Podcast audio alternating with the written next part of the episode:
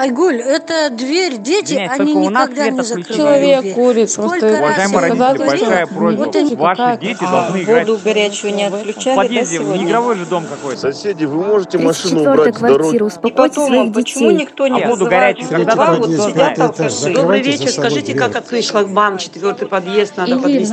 Велосипед, если до завтра не уберут, вот, Конечный ремонт. Всем прекрасного дня. Я владелец 86-й квартиры. Я хочу попросить каждого из вас быть намного добрее.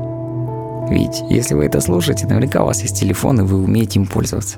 А еще это значит то, что мы с вами выросли примерно в одних и тех же подъездах, где все люди знают друг друга по именам. Лёш, привет, Знают, что если пришли гости, можно попросить стулья и скалку у тети Аси.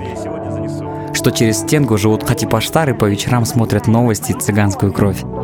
Знают, что баб Шура ниже этажом, кажется, сошла с ума и вообще не выходит из дома. Знают, что у Заврешки выше этажом появился мальчишка, и перед учебой он стоит у подъезда. Знают, что на втором этаже живут ветераны, и надо им помогать. А если они стучат по батареям, значит, надо сделать музыку тише. Знает, что дядя Володя на первом этаже в молодости был суперзвездой и актером.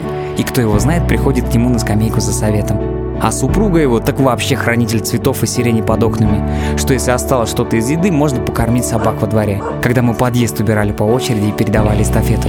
Когда ключи оставляешь в ящике или под ковриком. Когда мы поздравляли друг друга с праздником и могли ходить в гости. Когда можешь доверять соседям, даже своего хомяка.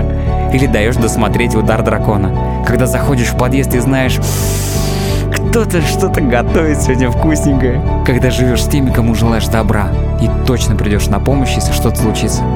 Это я к чему? Уважаемые соседи, пожалуйста, давайте жить дружно.